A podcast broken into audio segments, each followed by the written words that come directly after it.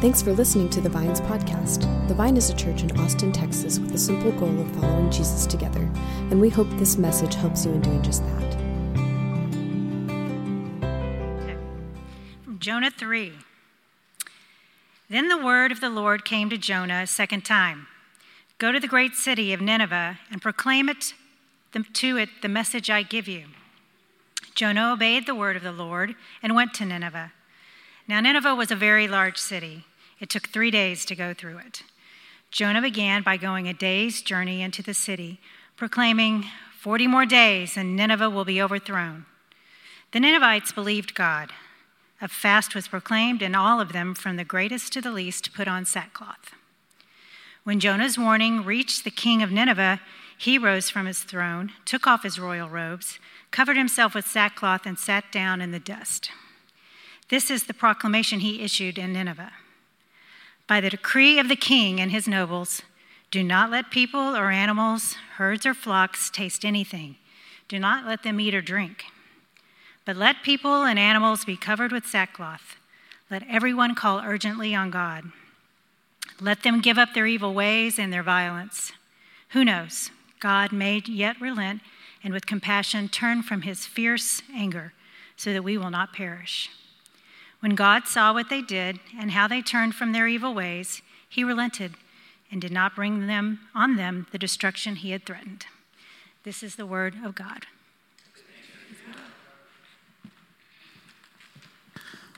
Here, we're in our third week of the study of Jonah. I've heard from several of you how meaningful it's been to be in this uh, book together, not only because of the surprising themes that, that we find in the in the story of Jonah, but it's also surfacing some really meaningful conversations around Scripture and our relationship with the Bible. I know that we talked about this in the first week, but books like Jonah actually bring about uh, a controversy for some people, debate for some about how we read the Bible. Are we to read it figuratively or literally? Like, what actually happened here in Jonah? How are we supposed to take that?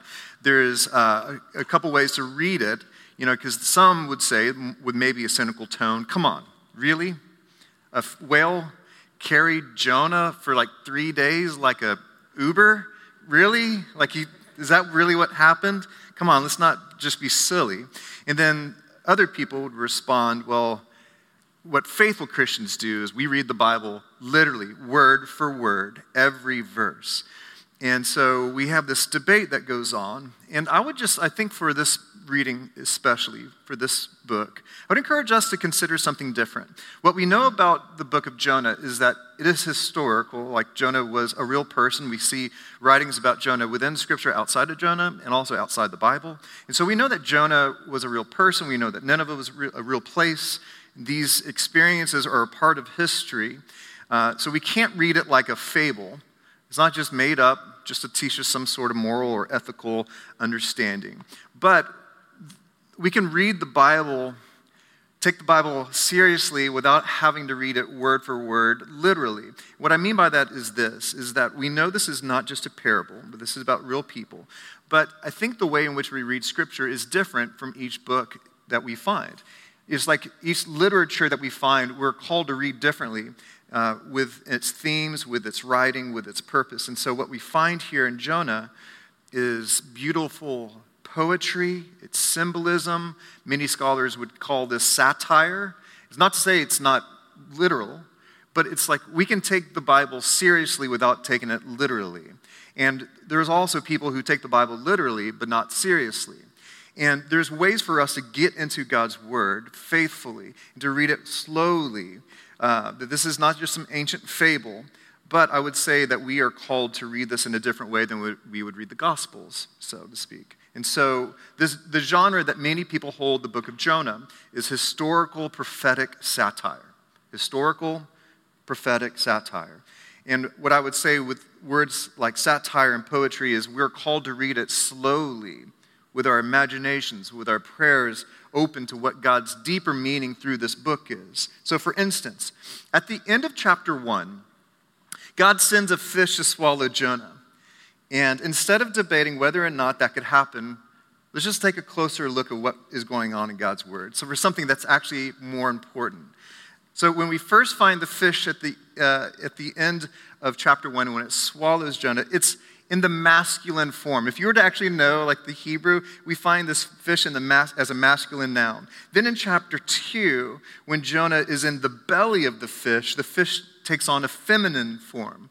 The writer has now changed it to a feminine form. And then when the fish releases Jonah at the end of chapter uh, two, it goes back to masculine. Now, if you were to read the Bible literally, that means that this fish is transitioned during the book of Jonah. And my guess is people who are literalists probably don't like that idea of being in their Bible. But what if there's something deeper going on here? What if there's something deeper going on? Uh, what is more important is the themes that the writer is trying to provoke in us as we're reading this. The writers are trying to do something, like create a picture of this fish that is like a mother to Jonah, who's carrying him. With this beautiful imagery, this is as true as anything else we could read in the book of Jonah, as we're seeing the nature of God, that God provides something to care for us, to move us, to nurture us into being the people who we were created to be. And you know how it says that Jonah was in the belly of the fish? Actual Hebrew, you could translate that word belly, could also be translated womb. So Jonah's being held in this womb.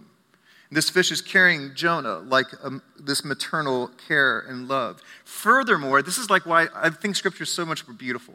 If we were just read it literally and just kind of blow past it, when we stop and slow down, when we see what's going on here, it's actually something more beautiful. The word, the Hebrew word for womb or belly, is this word right here, uh, rechem, rechem. So that word right there is it's the same root word as another word in Hebrew, which is, is the same kind of the same words for mercy. So Jonah's being carried by mercy. Like it's, it's being carried by mercy. When he didn't ask for it, he didn't want it, he was hit rock bottom and God found him, grabbed him, provided for him, and carried him to where he needed to be. Isn't that imagery just beautiful? Isn't that more expansive? And we just see that this is the very nature of God, that God holds us and carries us by mercy. Oftentimes when we've hit rock bottom, there it is, waiting for us. This makes me think of a quote by Barbara Brown Taylor, who said, "New life starts in the dark, whether it's a seed in the ground, a baby in the womb, or Jesus in the tomb, it starts in the dark." That's what we find happening here in Jonah's story so far. In chapters one and two, we find this new life emerging. And what we find in chapter three is almost like Jonah has been born again, been released back into this world, hopefully a different and transformed person. So Jonah three begins with uh, Jonah, he's vomited onto the shore like a birth, right? Just sent off into the shore again in verse one. And then the, wor- the word of the Lord came to Jonah a second time. "Go to the great city of Nineveh and proclaim t- to it the message I give to you."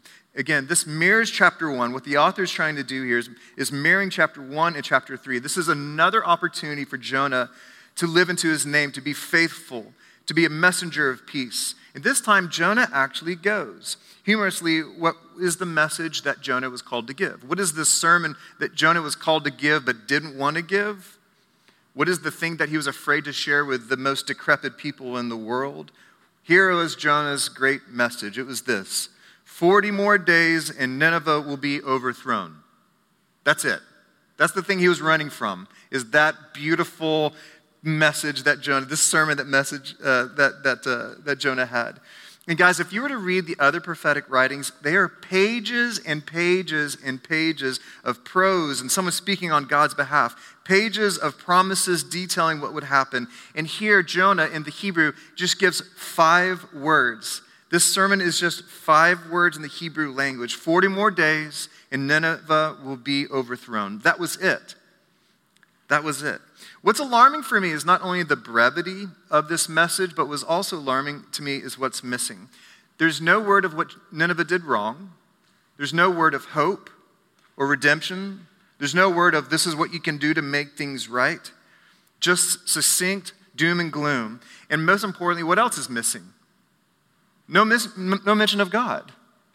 I mean, I, this would be actually confusing for the people of Nineveh to hear. Like, how are we going to be overthrown? Is it going to be a famine? Is it another nation? Like, what's going on here? Is this from God? Who is this person? Why are they speaking to this to us? Yet, regardless of this, uh, something takes place. This dramatic thing. It is this compelling, this message in its brevity and its confusion is actually compelling enough for the people of Nineveh to respond drastically. In verse five, the Ninevites believed God, a fast was proclaimed, and all of them, all of them, from the greatest to the least, put on sackcloth. For whatever reason, Jonah's message captivates this community.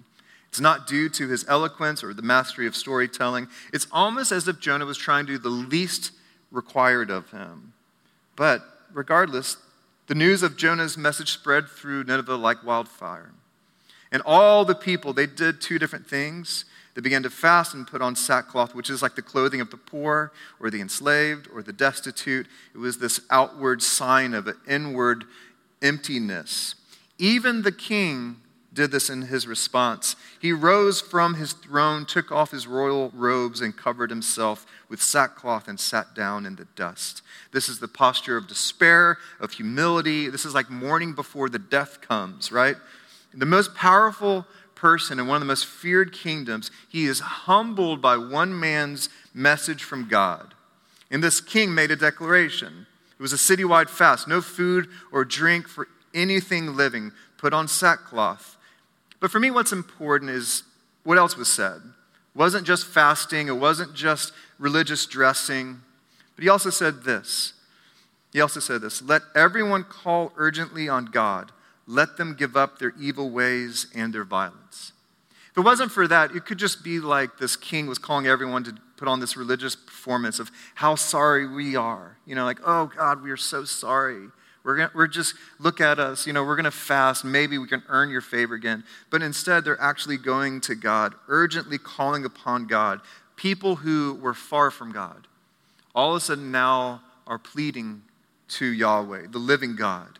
Not only that, but they're looking at their evil ways and their violence, and they're turning from that to God again. One of the themes that, of Jonah, we find in Jonah, if we take it seriously, like I hope we do, is a correction of how we understand and see sin. Because this, this story is displaying something else, that God, how God sees sin differently than what many of us are taught. We're taught that sin is very individual. It's like, what I have done wrong, and what have I what have I done to step outside of God's design, rather than seeing sin as also communal, what we have done, what we have done as people. We live in a hyper-individualized world where we can focus on my particular life, how it aligns or doesn't align with God's commandments. And we can neglect what we are doing as a society, what we're doing as a culture. This is a uniquely American thing, this kind of individual uh, living, but it's also a unique product of American evangelicalism, which I know for many of us is how we grew up. So much of what we were taught about how to live well focused on, am I living rightly with God? And it's focused on the gifts and the promises that God has given me. So much it can be whether or not I know Jesus as my Savior, even the way we talk about the gospel. The gospel is about my personal salvation, right? Am I saved? Are you saved? That is important, but the gospel is about a whole lot more than me and my eternal uh, assurances. God care, cares deeply for our systems that form our society and exploit the lowly. This is clearly what Nineveh is in trouble for, is as a culture, as a people, they enabled violence and oppression to people. In this story, God sends Jonah, not to individuals, but to the people of the great city of Nineveh, all of them, because of their collective wickedness, their violence, their exploitation of the weakest. And because of that, they will all be overturned. Wouldn't that be hard for us? Like, that would be really hard for us to be experiencing the con- consequences of collective sin when perhaps we would ob- object.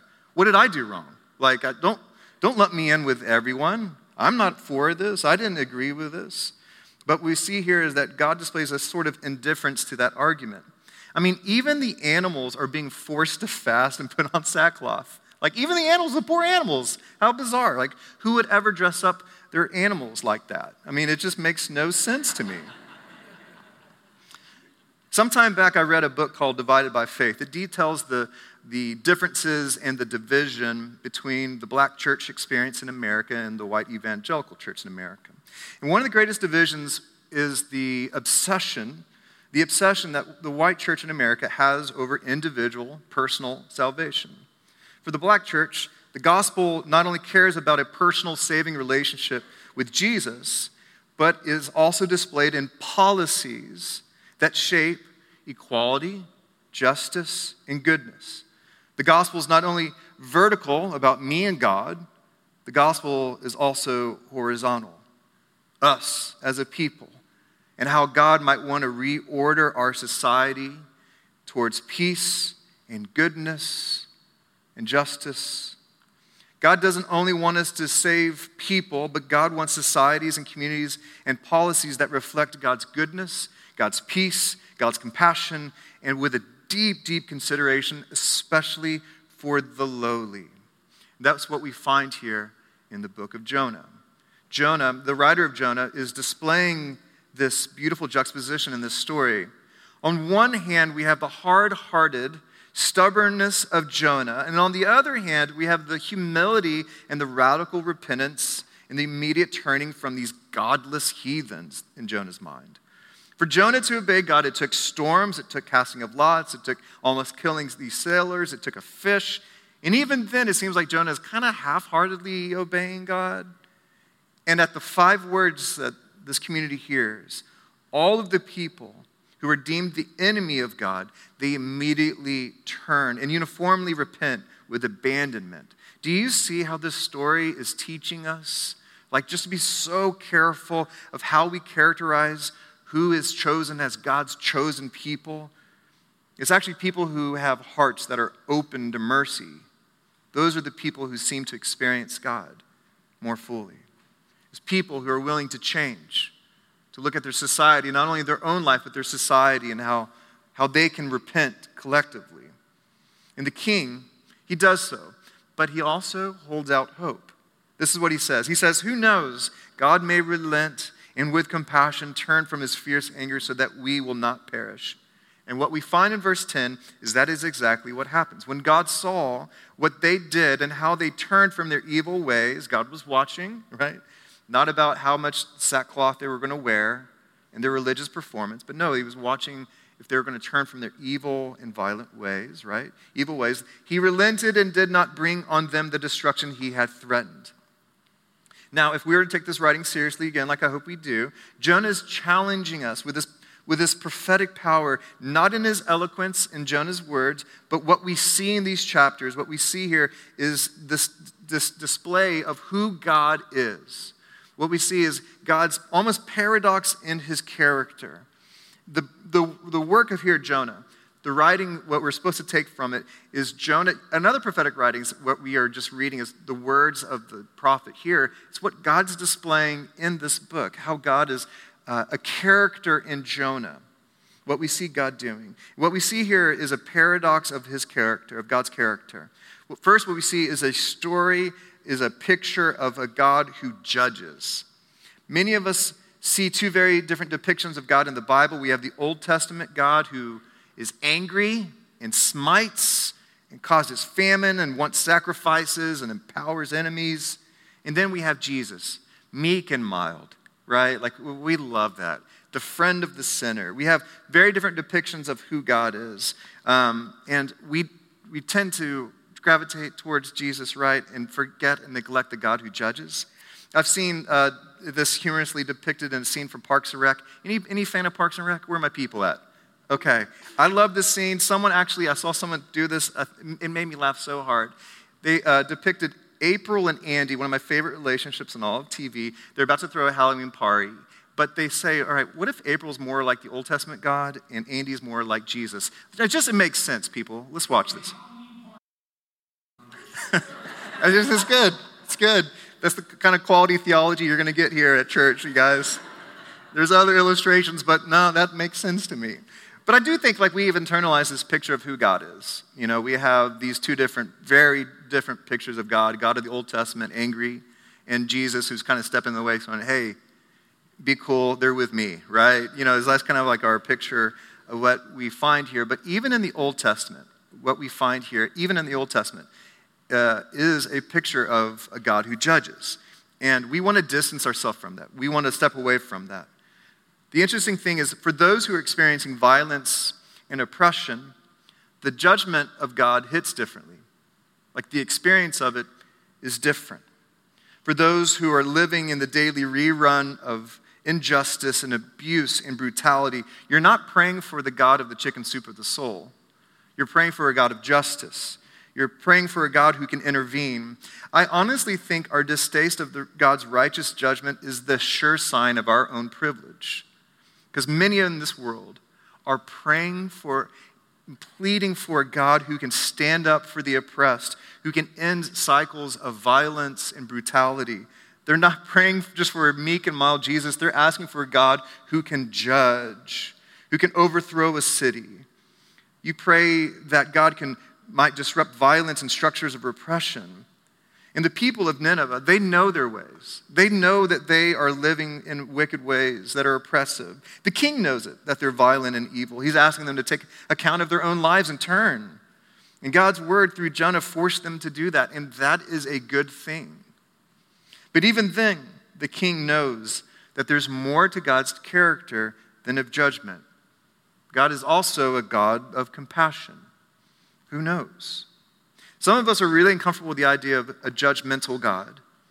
But there's other of us, if we're honest, we're also uncomfortable with a God who can relent, a God who can turn, a God can, who can show compassion, especially to our enemies. We find this explicitly in verse ten. When God saw what they did and how they turned from their evil ways, God relented and did not bring on them the destruction that he had threatened. This word relented could also be translated as repented or changed his mind. Isn't that a dangerous idea? A God who changes God's mind. This is the one messages that generates a lot of discussion about whether or not God changes God's mind. In the ancient Near East, the gods were seen as erratic, as volatile. Anytime you messed up, oh, God would get really angry, but then if you threw some sacrifices together, okay, you know, appeased God. But here, God's relenting is different. God's not fickle or capricious. God is responsive. God is actually listening and watching them as a community and is responsive. And don't we want a God that is responsive to us? Don't we want a God who hears our prayers, who's called out for mercy and actually moves in the answers? Of course, for me, not for my enemies. Not for, I don't want God to relent for those people. God belongs to us, right? Like, why, why God should not be relenting over there? We need a God of judgment, right? We need a God who can judge them. But what Jonah tells us is that God's character is not impartial. God plays no favorites. We don't get to claim God as our own. God will be who God is for all people. A God of judgment and a God who may relent. A God who may be compassionate. God will be a God of judgment, but also God will relent. In Jonah, we see this parody. I like that word parody of God's character. It's, parody speaks of va- a balance, of like imagined scales that ensures equality on both ends. And what we see here in God's character is, one hand, God is a God of judgment. On the other hand, God is a God of compassion. God is a God of justice and also a God of forgiveness. It is human nature to overemphasize one characteristic over the other. It's a part of who we are. We know that we know that God is full of justice and full of compassion, but many of us wish it would just be one side. But this is how God is. God, God is a God of parity. And you can have parity in going one inch on both sides or going a mile. God is vastly full of judging of the injustice. And God is also vastly full of compassion. God is just not just a little bit, just not an inch on both sides. For God's longing, what we see is not just a little justice, but oceans of it. Not just a little bit of compassion, but a universe of it. We see that parody at play in what happens, especially at the end of this chapter. God is obstinate about sending Jonah to give this word of judgment to Nineveh, but also we see that God is eager to exercise mercy. And in the end, the people of Nineveh experience both his judgment and his compassion. And poor Jonah, he's not happy about it. Jonah wants judgment and none of the mercy. And furthermore, Jonah's prof, you know, prophetic word, right? His prophetic word was what? In forty days, Nineveh will be overturned. And does it come true? Is he now a false prophet? Should we, you know, put him on the stake? Is he done? Because his word didn't take place, or did it? The conclusion of this chapter, and for me, the theme of this chapter, is summarized in that final word, overturned. That word can have, have a couple different meanings. It literally just means to turn over.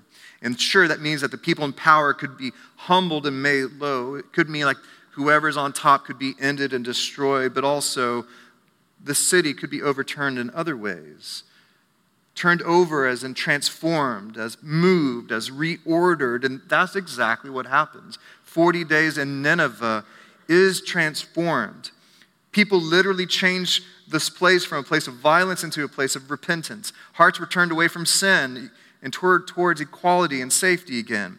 In the theme of satire, in the end, what Jonah prophesied is exactly what comes true, but just not in the way that Jonah wanted it. And what we see in the character of God, what we see here in Jonah, if we were to take it seriously like I hope we do, is what we see is that God still has that character for you and I today.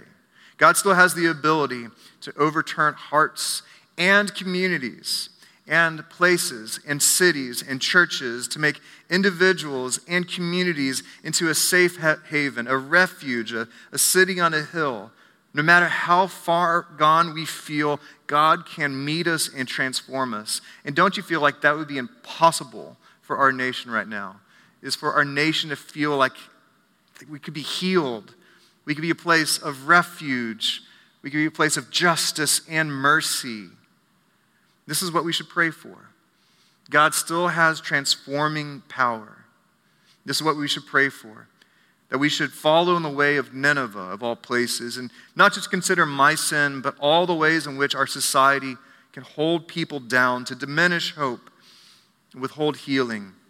And if we are courageous enough, to be honest enough, we could actually look at ourselves and our society and turn. Turn away from our evil ways and towards God, to humble ourselves and plead for mercy. And the God who is eager to respond can transform our hearts and our world to bring us back to life again. We hope you found this message encouraging.